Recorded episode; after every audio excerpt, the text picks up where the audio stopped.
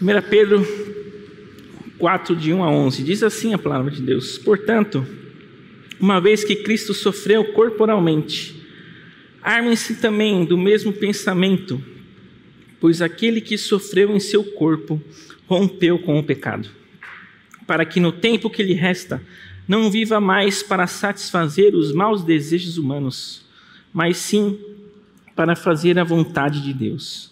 No passado, vocês gastaram tempo suficiente fazendo o que agrada aos pagãos. Naquele tempo, vocês viviam em libertinagem, na sensualidade, nas bebedeiras, orgias e farras e na idolatria repugnante. Eles acham estranho que vocês não se lancem com eles na mesma torrente de imoralidade e por isso os insultam. Contudo, eles terão que prestar contas àquele que está pronto para julgar os vivos e os mortos. Por isso, o mesmo evangelho foi pregado também a mortos, para que eles, mesmo julgados no corpo segundo os homens, vivam pelo Espírito segundo Deus. O fim de todas as coisas está próximo. Portanto, sejam criteriosos e sóbrios, dediquem-se à oração Sobretudo, amem-se sinceramente uns aos outros, porque o amor perdoa muitíssimos pecados. Sejam mutuamente hospitaleiros sem reclamação. Cada um exerça o dom que recebeu para servir aos outros, administrando fielmente a graça de Deus em suas múltiplas formas. Se alguém fala, faça-o como quem transmite a palavra de Deus. Se alguém serve, faça com a força que Deus provê, de forma que em todas as coisas Deus seja glorificado mediante Jesus Cristo, a quem sejam a glória e o poder para todos sempre. Amém. Esta é a palavra de Deus, meus irmãos. E o tema que vamos refletir e meditar em cima desse texto que acabamos de ler é acerca do chamado. Esse termo, chamado, no meio evangélico, e acabou ganhando um conceito, uma conotação né, um pouco mística das coisas. Eu gostaria de desmistificar um pouco esse termo, esse conceito acerca do chamado. Sobre esse assunto que eu tenho, Deus tem me levado a pensar e refletir, eu gostaria de compartilhar com vocês. Se eu pudesse dar um título então para essa mensagem, eu daria o título de Servos e Sofredores, chamados para servir. Quero convidar você a pensar sobre a razão da nossa existência. Vamos olhar com calma para a questão da vocação. E à medida que nós vamos refletindo sobre isso, vamos questionar acerca desse assunto e desmistificar então os conceitos errados sobre o chamado de Deus para todo cristão. Vamos orar mais uma vez? Feche seus olhos. Pai, obrigado por esse dia, pelo privilégio e pela liberdade de ouvirmos, Senhor, a tua palavra. Peço que o teu Espírito Santo se faça presente em nosso meio, Deus, que ele nos ilumine, nos dê sabedoria, discernimento, que possamos compreender as palavras do teu livro sagrado. Que a sua igreja possa ouvir, Senhor, reconhecendo a sua voz, guardando somente aquilo que provém de ti. Assim eu oro em nome do teu filho Jesus, o Cristo. Amém. Quem aqui já teve um momento na sua vida que parece que tudo à sua volta parou? Um momento que parece justificar toda a sua vida. Podemos chamar esse momento de um momento de êxtase, um momento de satisfação plena. Naquele momento, onde você diz: Eu acho que encontrei o propósito da minha vida. Eu acho que agora eu encontrei uma razão para viver. Tudo a sua volta para. Então você percebe e diz: É para isso que eu quero dedicar o resto da minha vida. Quem já teve essa experiência, esse momento de, de êxtase, de satisfação em algo que você estava fazendo ou vivendo? Que diz: Esse é o propósito da minha vida. Eu tive alguns momentos assim em minha vida, eu quero compartilhar três deles com vocês. O primeiro dele, deles foi o meu casamento. Né? Meu casamento, meus irmãos, tinham muitos convidados. Minha família é grande, muitos amigos, então a capela estava lotada, cheia. E eu estava ali no altar, esperando então a minha esposa, Zaida Carolina. E a partir do momento, irmãos, que ela entrou, aquele tapete, toda vestida de noiva, de branco, com aquele sorriso né, lindo, maravilhoso, tudo à minha volta parou. Parecia que só havia eu e ela naquele ambiente. Só estávamos nós dois, não havia mais ninguém ali. Parece que tudo sumiu, não ouvia mais nada, era um silêncio pleno, só estávamos eu e ela. O tempo parou naquele momento. Acho que esse é o momento que marca, né? A vida de todo homem. São momentos que marcam e que parece que justificar toda a nossa vida. E por isso tem aquele sentimento de um senso de responsabilidade, um senso de propósito de vida. Né? Porque eu quero viver para ela o resto da minha vida junto com ela. Nos traz um propósito, nos traz uma responsabilidade. É por isso agora que eu quero viver. É a realização de um sonho. É o senso de realização. Estava realizando um sonho da minha vida, de me casar. E os outros dois momentos, que parece que tudo parou à minha volta, foram os nascimentos dos meus filhos, né? o Davi e o Miguel. A primeira vez que eu peguei cada um deles no colo. O tempo parou à minha volta. Olhando aquele rostinho lindo deles, tudo parou à minha volta e me trouxe um senso de responsabilidade, de propósito de vida. É para eles que eu quero dedicar a minha vida. Uma razão de existência e de viver. Engraçado que o segundo filho eu achei que ia ser mais fácil, né? mais tranquilo. Porque eu já sou mais experiente, já sou pai de segunda viagem, né? E foi a mesma emoção, irmãos, né? Foi o mesmo meu sentimento de ter o Miguel ali no meu colo, assim como foi o Davi. São momentos que parecem justificar e nos trazem propósitos de vida não é? Mas nós precisamos tomar muito cuidado. Porque apesar de trazer essa responsabilidade, esse senso, esse êxtase, né? esse momento de êxtase, de satisfação, esses momentos não podem se tornar os nossos ídolos. E aqui nós temos uma linha muito tênue, né? Algo que é bem difícil até a gente explicar. Porque são coisas boas, coisas justas diante de Deus. É plano de Deus que nós constituímos uma família. O casamento e ter filhos são coisas boas. Filhos são bênçãos de Deus. Casamento, né, foi um milagre na minha vida, né?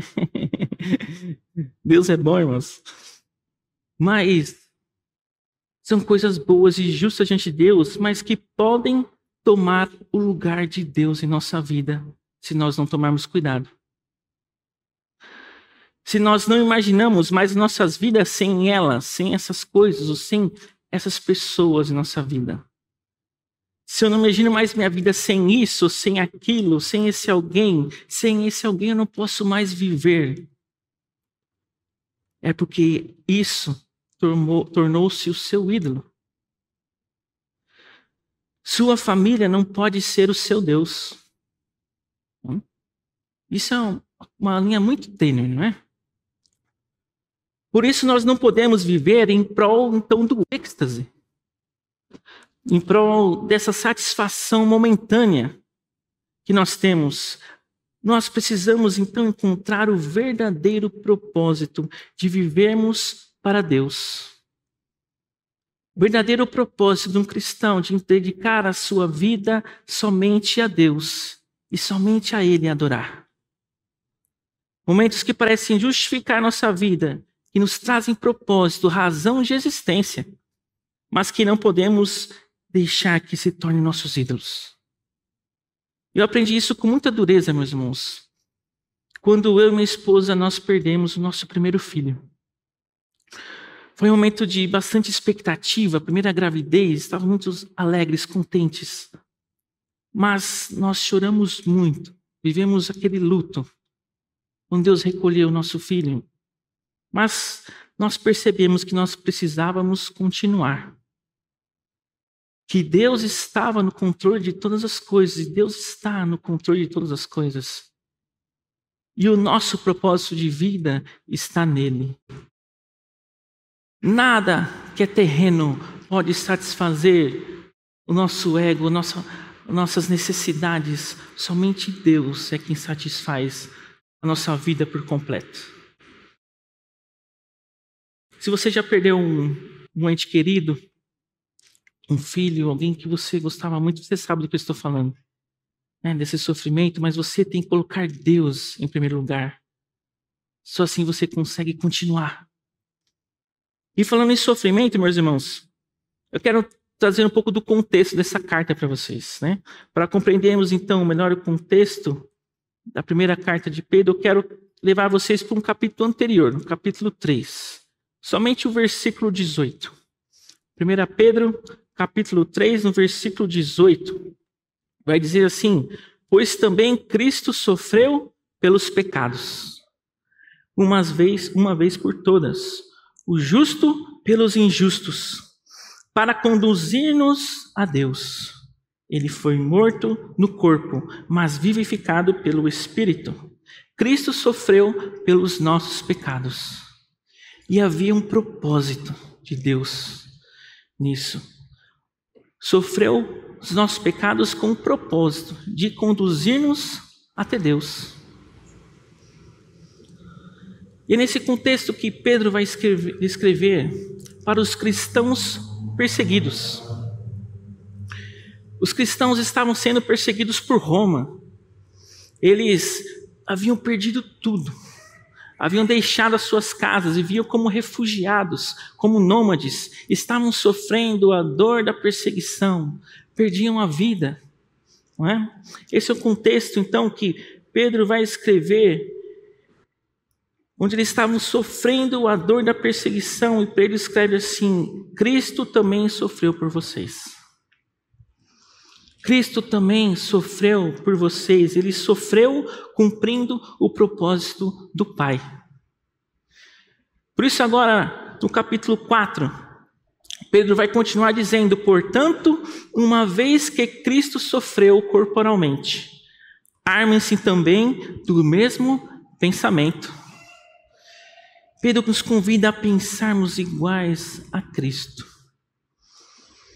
Porque a sua vida, meu irmão e minha irmã, precisa ser um espelho da vida de Jesus. Nós somos chamados cristãos, filhos de Deus, porque precisamos ser imitadores do nosso Senhor Jesus Cristo. Paulo nos, chama, nos convida, seja meu imitador, como eu também sou de Cristo. Não é? Ele nos convida, nós somos chamados a ser santos, separados, porque o nosso Deus também é santo. Sermos imitadores do nosso Mestre, somos discípulos de Jesus. E sinto lhes informar, meus irmãos, mas Jesus sofreu. E no mundo tereis aflições, ainda mais se você for, for um discípulo de Cristo. Não é? Não estou dizendo que a vida de um cristão é só sofrimento. Não é isso, né? Mas nos impacta aquelas igrejas né, de grandes denominações que colocam aqueles cartazes enormes dizendo: venham e parem de sofrer. Esse não é o verdadeiro evangelho. O cristão não é, não vive só o sofrimento. Pelo contrário, nós descobrimos a verdadeira alegria de viver e pelo qual viver. Mas um bom sinal de que nós estamos vivendo para Deus, segundo o propósito dele para nós, é o fato de nós estarmos então dispostos a viver para Ele, mesmo em meio ao sofrimento. Estarmos dispostos a viver para Deus, mesmo em meio às aflições, mesmo em meio às dores. Isso é um bom termômetro para dizer para nós que nós estamos vivendo o propósito de Deus para nossas vidas. Por isso, Pedro então nos convida a pensarmos igual a Cristo, a vivermos uma vida dedicada a Deus, vivermos uma vida de obediência a Deus. Armem-se também do mesmo pensamento, porque aquele que sofreu em seu corpo rompeu com o pecado. E se queremos descobrir então o nosso chamado, meus irmãos, o nosso propósito de vida como cristão, primeira coisa que Pedro nos ensina é dedicar-se a Deus. E esse é o contexto dessa carta. Como viver uma vida dedicada a Deus, mesmo em meio ao sofrimento. E ele continua dizendo: e para que no tempo que lhe resta, não viva mais para satisfazer os maus desejos humanos. Então, como dedicarmos a nossa vida a Deus?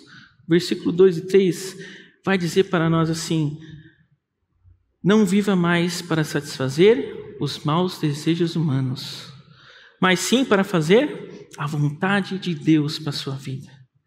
Porque nós já gastamos muito tempo com isso. Versículo 3 vai dizer: No passado vocês já gastaram tempo suficiente como os pagãos, no tempo que você não conhecia a Cristo, fazendo aquilo que agrada os nossos corações, os nossos desejos canais. Ele vai falar sobre as bebedeiras, a libertinagem, a sensualidade, a idolatria.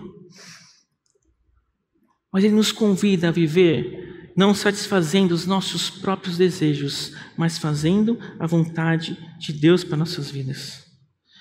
Porque uma vida de dedicação a Deus, meus irmãos, nos livrará de uma vida dedicada a nós mesmos, de uma vida de idolatria ao nosso próprio ego, de idolatria a nós mesmos. Porque os nossos olhos eles se encantam com coisas destrutivas, não é?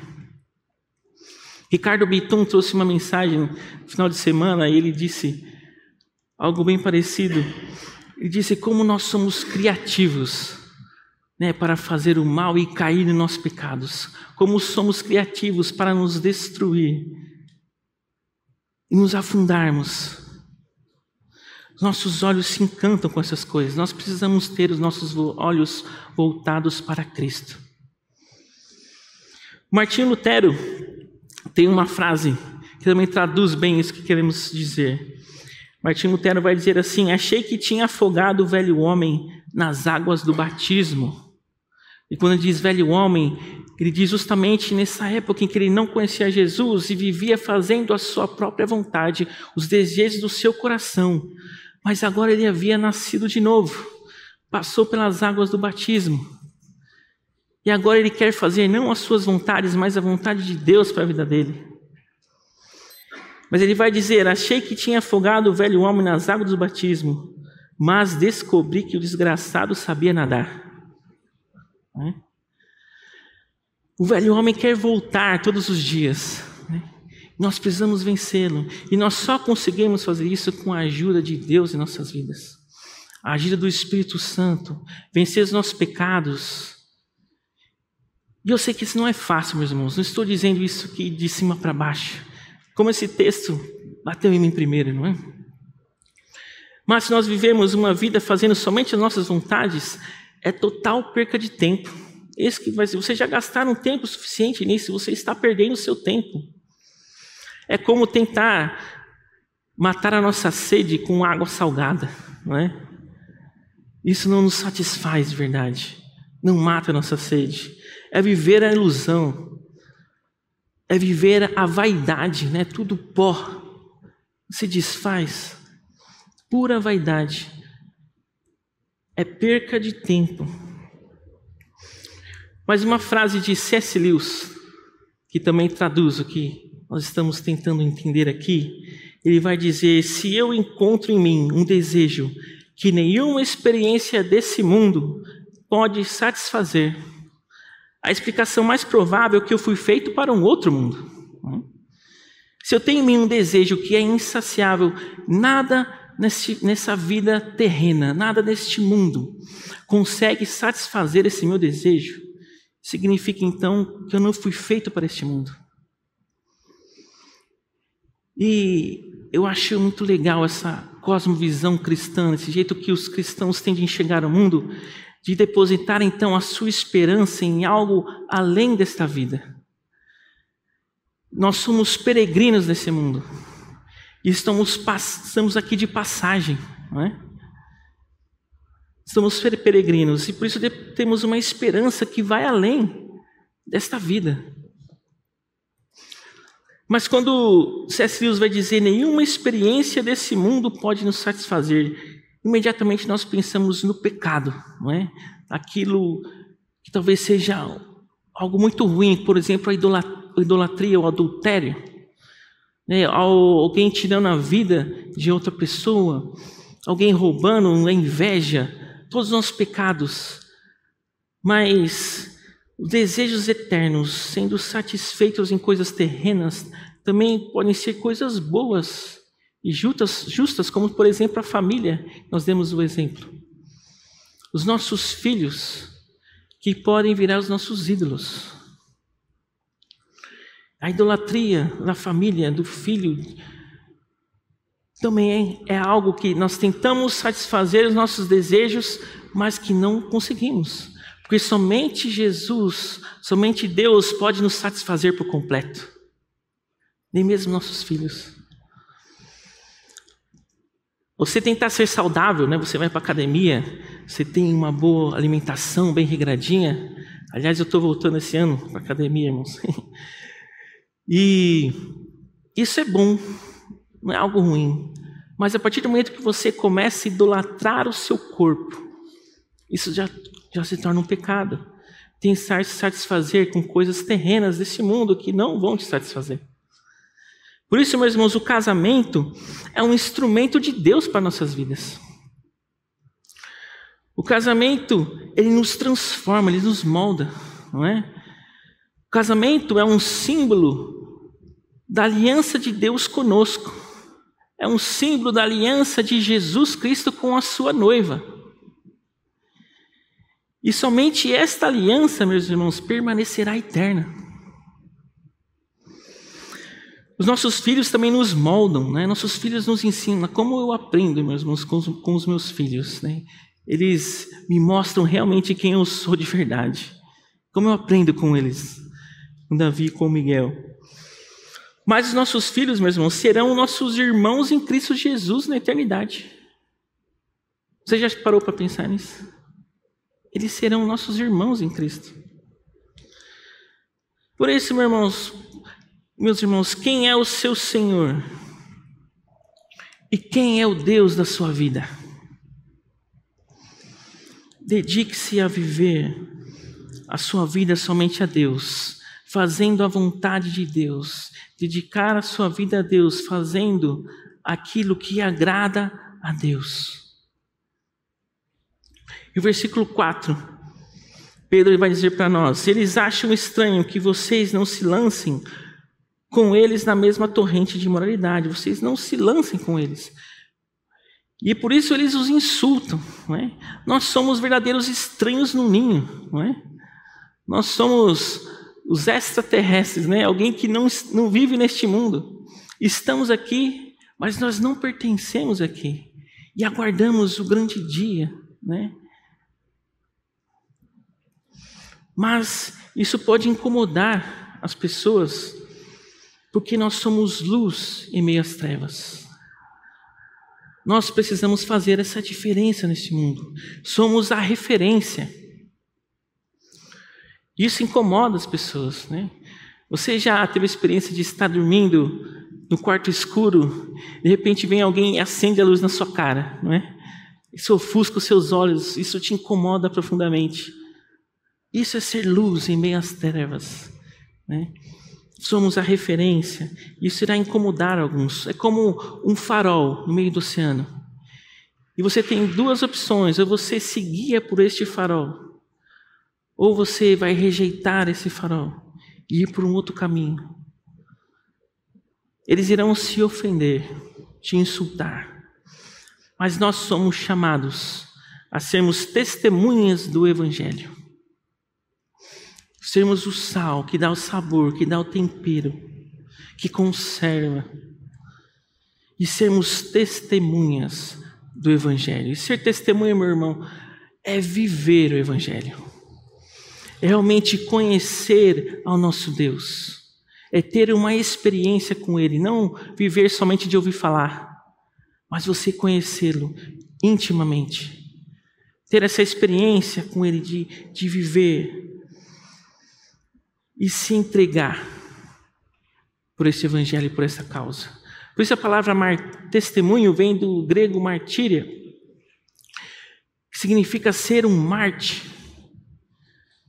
Realmente entregar a sua vida, dar a sua vida em prol desta causa, em prol do evangelho, como Deus entregou o seu filho e se entregou por nós, nós agora precisamos nos entregar a ele.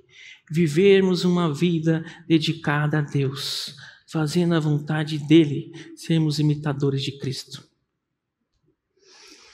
Por isso, o seu chamado, meu irmão, é conhecer a Deus.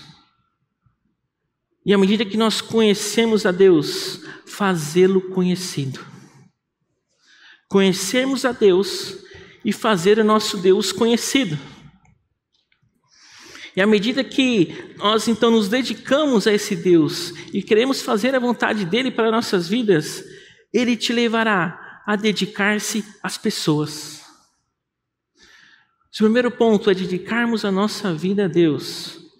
O segundo ponto que eu quero trazer para você é dedicar a sua vida às pessoas.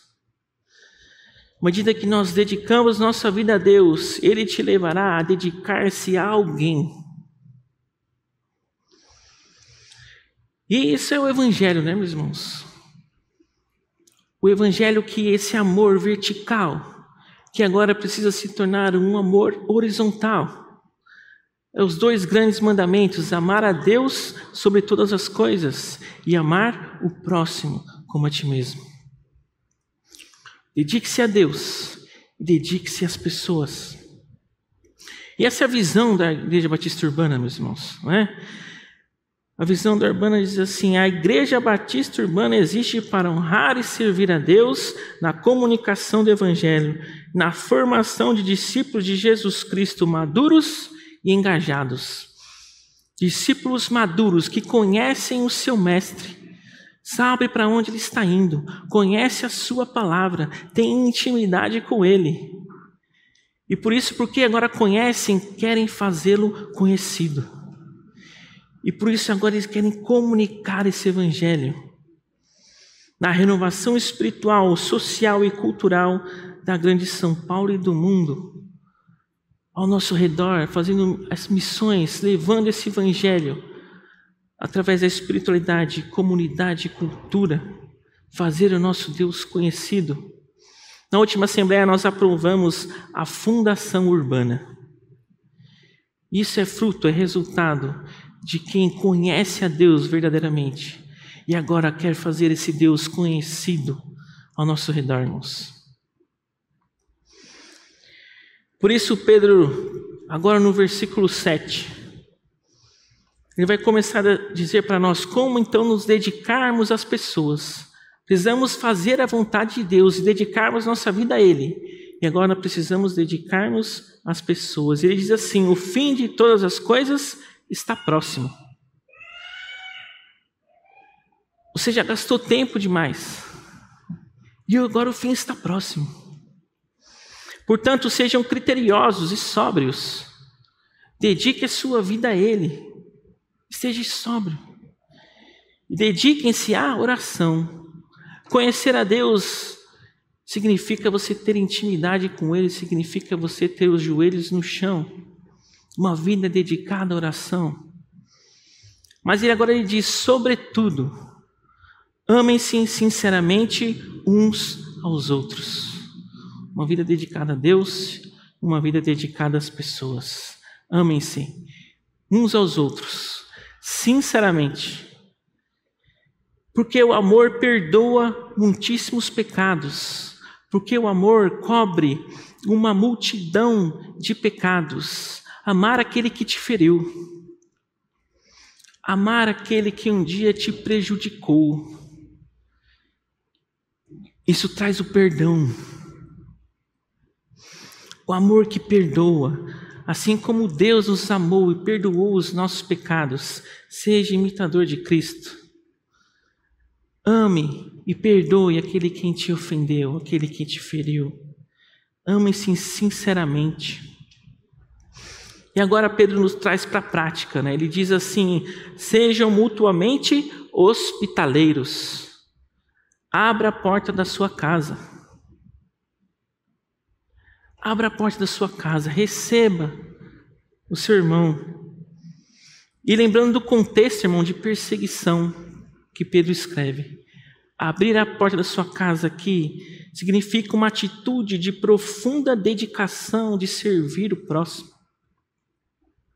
Significa você agora se tornar cúmplice daquele que está sendo perseguido. Significa agora você arriscar a sua vida por amor ao próximo, por amor daquele que estava sendo perseguido. Você agora se tornar também se tornará também um perseguido de Roma. Mas abra a porta de sua casa sem reclamação. Pedro vai dizer. Pedro nos chama para vivermos com Deus e ao mesmo tempo agora ele nos empurra para dedicarmos a nossa vida às pessoas, não é? Não perca mais tempo. E à medida que você se dedica a Deus, ele te levará a dedicar-se a alguém. Nós vivemos uma geração de puro sentimentalismo, não é?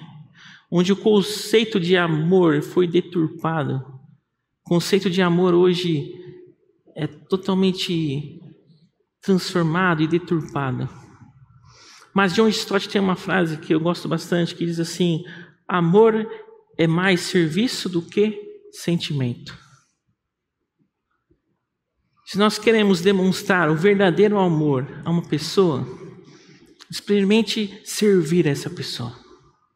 À medida que nós servimos alguém, nós conseguimos transformar o nosso amor em coisas práticas. O amor precisa ser prático. O amor precisa se tornar uma ação. Muitas vezes precisa ser até materializado, não é? Você entregar ali um, um prato de comida para alguém. E Jesus nos ensina a amar, não é? O Senhor nos ensina a amar. Por isso o amor não é somente um sentimento, né? Aquele arrepio na espinha que você sente, não. O amor era um mandamento. E se o amor era um mandamento, irmão, servir ao próximo também é um mandamento. Que nós amando, amamos servindo uns aos outros. Talvez o versículo mais conhecido de toda a Bíblia é João 3,16. E Deus amou o mundo de tal maneira que deu o seu filho, entregou o seu filho. É o amor transformado em prática o amor transformado em ação. Deus amou e Ele deu, Ele entregou o seu filho. Por isso, não espere então se sentir, se sentir bem para servir alguém. Não espere então você se sentir bem, sentir aquele arrepio na sua espinha, é sentir vontade de servir aqui na urbana. Não espere se sentir bem para você servir lá no seu trabalho. Não é? Eu sei que servir pessoas não é fácil, né, meus irmãos? Quem trabalha com pessoas, trabalha com o público, quem é líder na sua área de pessoas, lidar com pessoas realmente não é fácil. Mas o casamento não é fácil, não é? Criar um filho não é fácil. Mas como você quer viver o resto da sua vida? Somente como plateia? Somente como um espectador? Ou você quer ser uma testemunha do Evangelho? Viver disposto a amar, vivendo a vontade de Deus para a sua vida, amando o próximo e servindo o próximo. E o versículo 10, agora Pedro vai falar para nós sobre o dom. De repente, assim, né? o que, tem a ver o dom? Né? Tem tudo a ver, né, meus irmãos? Porque ele vai dizer para nós: cada um exerça o dom que recebeu para servir aos outros. Porque o dom não é para nós mesmos. Né? O dom é para servir outros. Como falamos, de, de, falamos quando falamos de dom, talvez alguns aqui pensem lá nos Vingadores, né? o Thanos com a sua manopla do infinito captando todas as joias do infinito, e quando ele consegue, diz assim: agora eu tenho todos os dons, né? E não tem nada a ver né, com isso, né, meus irmãos? O dom é apenas uma capacitação sobrenatural que o Espírito Santo de Deus vai te dar para você servir a outros, para você servir na igreja, na sua comunidade. E nós somos totalmente dependentes de Deus para isso, meus irmãos. Não depende de nós. Por isso somos incapazes de fazer o bem por nós mesmos. Né? Nós somos egoístas. Às vezes, quando nós fazemos o bem para alguém, nós queremos tirar aquela selfie, né? Colocá-la no Instagram. Por isso somos totalmente dependentes de Deus. E eu digo isso para vocês, porque quem conheceu o William de 15, 20 anos atrás, sabe muito bem que eu não conseguiria estar aqui nesse púlpito falando ao público. Eu ainda sou bastante tímido, né? Mas eu era muito mais, meus irmãos. Eu era aquele aluno na sala que vivia no canto, isolado, pouquíssimos amigos e tinha um medo terrível de apresentar um trabalho da escola. Um medo terrível de falar em público. Não conseguia. Mas se Deus me capacitou e hoje estou aqui falando a vocês, não é por minha causa. Tenho certeza que Deus me capacitou para estar aqui. Mas eu sei que eu tenho muito que aprender, né? Muito que como saber comunicar, ainda como não comunico muito bem. Mas se eu estou aqui hoje, é porque Deus me capacitou para poder falar em público. Por isso não depende de nós. Não depende de nós, meus irmãos. Deus pode te usar. Ainda que de uma maneira natural, talvez você tenha uma capacidade de falar muito bem em público, uma eloquência, uma comunicação muito boa, e Deus te use nisso, né? E ele vai continuar no versículo 11, dizendo assim: E se alguém fala, faça-o como quem transmite a palavra de Deus. E se alguém serve, faça como força que Deus, com a força que Deus provê. E agora Pedro então divide os dons em duas grandes áreas o dom de falar e o dom de servir ou de fazer algo. O dom de falar são os profetas, aquele que quem prega a palavra de Deus, não é o adivinho, né, a mãe de Ná. Não, isso não é a profecia. A profecia é aquele que está quem está pregando a palavra de Deus, é o profeta. Ou aquele o dom de falar é aquele que está ensinando, é o mestre.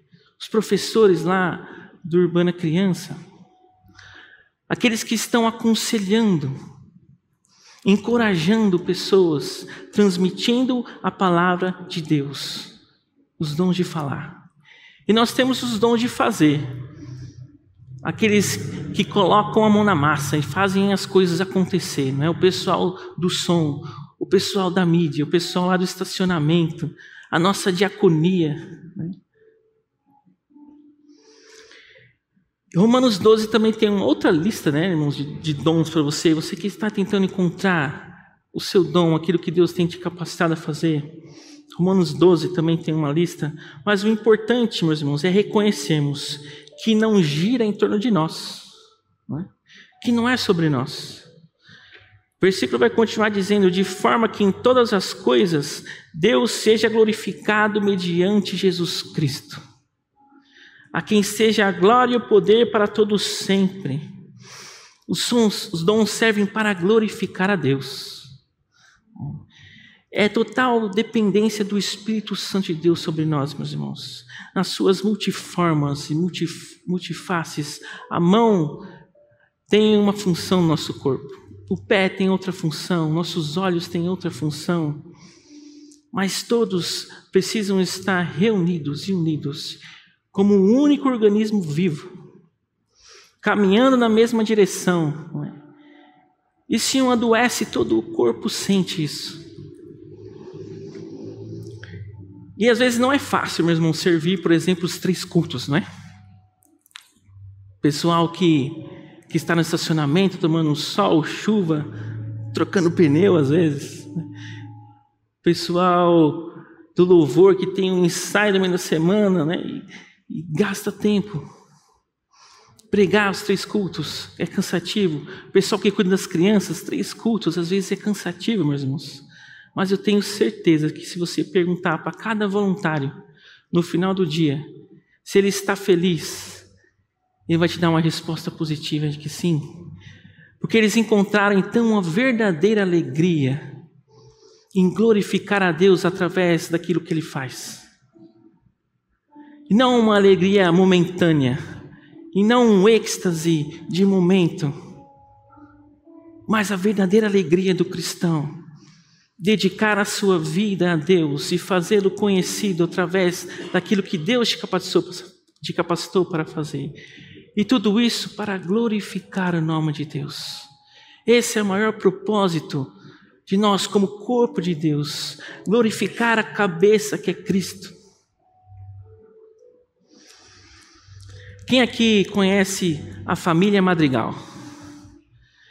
Quem já ouviu falar da família Madrigal? Quem não conhece, você vai receber um spoiler agora, né? Do filme da Disney, O Encanto. Essa família Madrigal, ela foi uma família abençoada com dons mágicos. É um filme para crianças, né? Mas não é feito por crianças, então nos instiga muito. Eu gosto bastante. Agora aproveito com meus dois filhos, né, pequenos, assistir todos os desenhos da Disney. E essa família, cada membro dela possui um dom especial e específico. Nós temos, por exemplo, a Luísa, que é uma personagem. Existem muitas personagens desse, desse desenho, mas a Luísa é aquela que tem a super força. E ela abençoa a sua família e toda a cidade, toda a aldeia dela em volta com o seu dom. Quando precisa de alguém carregar peso, fazer aquele, aquele, aquele o serviço braçal, né? Chama a Luísa. Nós temos também a Isabela, que é uma menina graciosa, perfeita, que por onde ela passa as flores flor, crescem, florescem, desabrocham e tudo fica mais bonito. Esse é o dom dela. Temos a Dolores, que tem audição extraordinária, audição perfeita. Então ela ouve todo e qualquer burburinho que está acontecendo em volta. Nós temos o Bruno, mas nós não falamos dele. Quem não assistiu, quem não entendeu, precisa assistir. Né? E nós temos a Mirabel, que é única, único membro dessa família que não possui nenhum dom. E toda a trama, então, o enredo desse desenho vai se desenrolar em torno dela, da Mirabel, a única que não possui nenhum dom. E temos também a abuela, que é a vozinha, chamada Alma. E ela quem recebe esse dom através dela e do seu noivo, né, que Pedro, que entregou a sua vida para salvar toda a família e toda a aldeia.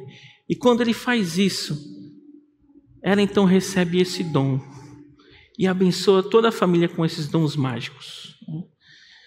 E só que essa vozinha, né, a abuela, por perder o seu noivo, ficou muito triste. E com o tempo ela vai ficando uma vozinha bem ranzinza, né? Aquela velhinha chata, né? E ela começa então a exigir demais dos membros da família acerca dos seus dons. Com o passar do tempo, então, a família vai ficando desunida.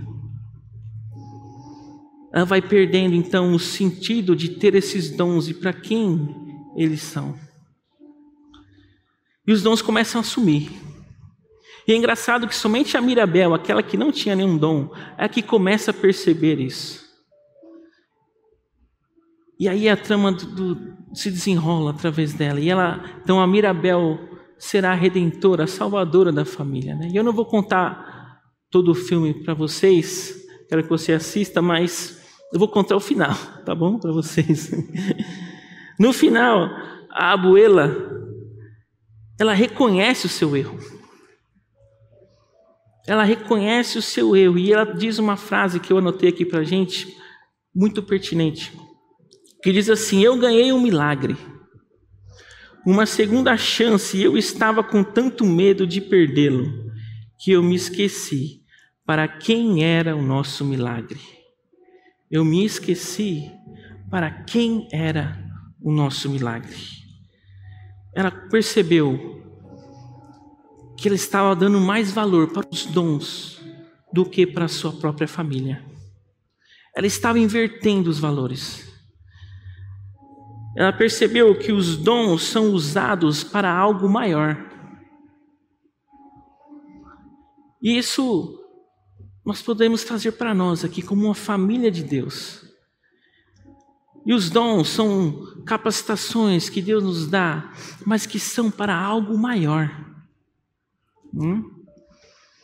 Os dons, por isso Pedro vai dizer que de forma em todas as coisas Deus seja glorificado mediante Jesus Cristo. Que nós possamos glorificar a Deus através dos nossos dons, possamos servir uns aos outros, e isso irá glorificar a Deus através dos nossos dons. Por isso, meu irmão, o seu chamado não está naquilo que você faz mas naquele que te chama para glorificá-lo através daquilo que você faz. Por isso, onde e como Deus quer te usar hoje? Quais as oportunidades que você tem para servir a alguém hoje? Dentro ou fora da igreja, com a sua profissão, a sua vocação. Deus tem cuidado de nós. Eu fui cortar meu cabelo na sexta-feira, quase não consegui orar, estava cheio. Chegando lá, estava um salão lotado. Todos aqueles cabeleireiros, né, os barbeiros, fazendo a barba, servindo o outro, cortando o cabelo, e eu percebi como que Deus usa, às vezes de maneira inconsciente até, mas Deus usa as pessoas para servir a sociedade. Se Deus nos deixasse a nosso bel prazer, meus irmãos, eu tenho certeza que nós estaríamos afundados no nosso pecado. Mas Deus tem cuidado de nós. Então eu cheguei no meu apartamento e da sacada do meu apartamento eu consigo ver uma obra de três prédios sendo erguidos. E é o pó o dia inteiro na minha casa, irmãos, nessa obra, né? A Carol sabe, quando nós temos que limpar a casa todos os dias por causa dessa obra. Mas eu percebi aqueles homens levantando aqueles prédios enormes, debaixo de sol, embaixo de chuva. Eu percebi que o meu prédio também foi construído por alguém. Né? Deus usou alguém para me abençoar, através do seu trabalho, através do seu serviço, da sua vocação, da sua profissão. Onde, como Deus quer usar você hoje. Mas uma passagem que sempre me marca e que marcou a minha vida e eu sempre volto a ela, é a oração que Jesus fez antes de ser crucificado. E Mateus vai registrar isso no, no capítulo 26. E Jesus vai dizer: Meu Pai, se for possível, passa de mim este cálice.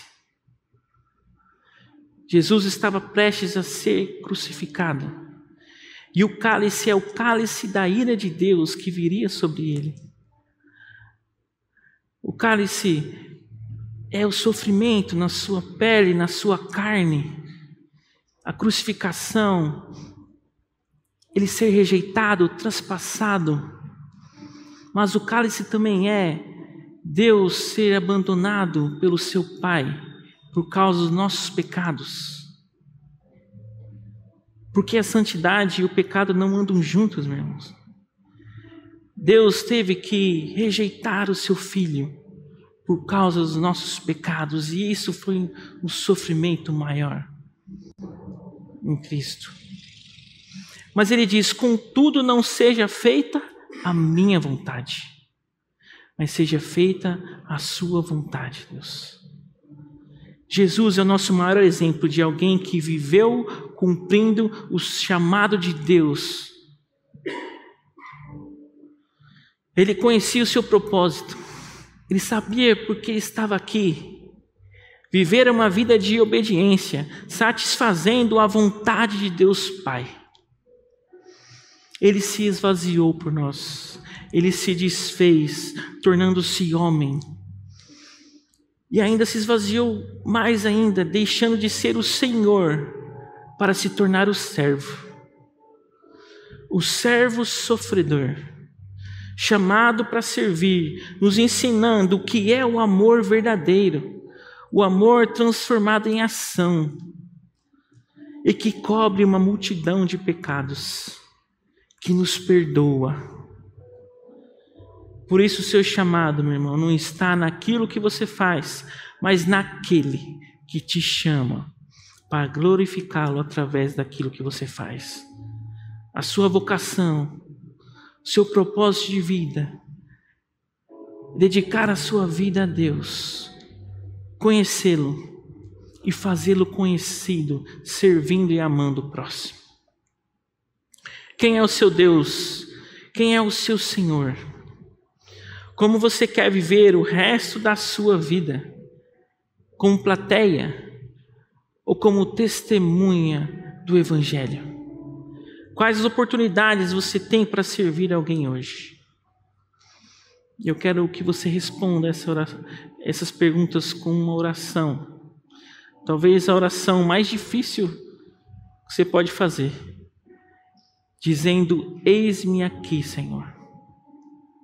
Eis-me aqui para cumprir e fazer a tua vontade em minha vida, para servir e amar o meu próximo. Vamos orar, meus irmãos, feche os olhos. Senhor, nosso Deus, eis-nos aqui, Pai. Eis-nos aqui, Senhor. Pedimos que Teu Espírito Santo nos ajude a te conhecer, te conhecer verdadeiramente. Reconhecendo que somos falhos, reconhecendo que somos pecadores, sim, precisamos de um Salvador para nossas vidas. Precisamos de um Senhor para nossas vidas. Lembre-se, Senhor, que nada é sobre nós e que tudo é sobre Ti, Pai e te conhecendo, Pai, que nós possamos te fazer conhecido. Que sejamos sal e luz deste mundo, fazendo a diferença, servindo, se armando o nosso próximo. Que o seu nome seja glorificado para todo sempre, Senhor. Que o Senhor possa distribuir os seus dons em nosso meio e nos capacite que nós possamos servir uns aos outros e que o Senhor seja glorificado em tudo, Pai. Nos ajude a sermos mais obedientes, satisfazendo Sua vontade em nossas vidas e não os desejos dos nossos corações, Pai. Que nós possamos encontrar o verdadeiro propósito de nossa vida, que é Te glorificar conduzindo pessoas até Cristo através dos dons que nós temos recebido, Pai. Que nossa vocação, o nosso chamado seja para servir, seja para amar e conduzir pessoas até Cristo, te glorificando em tudo o que nós falamos ou em tudo o que nós fazemos. Nós te louvamos, Senhor, e assim nós oramos te agradecemos em nome do Senhor Jesus. Amém. Deus abençoe, meus irmãos.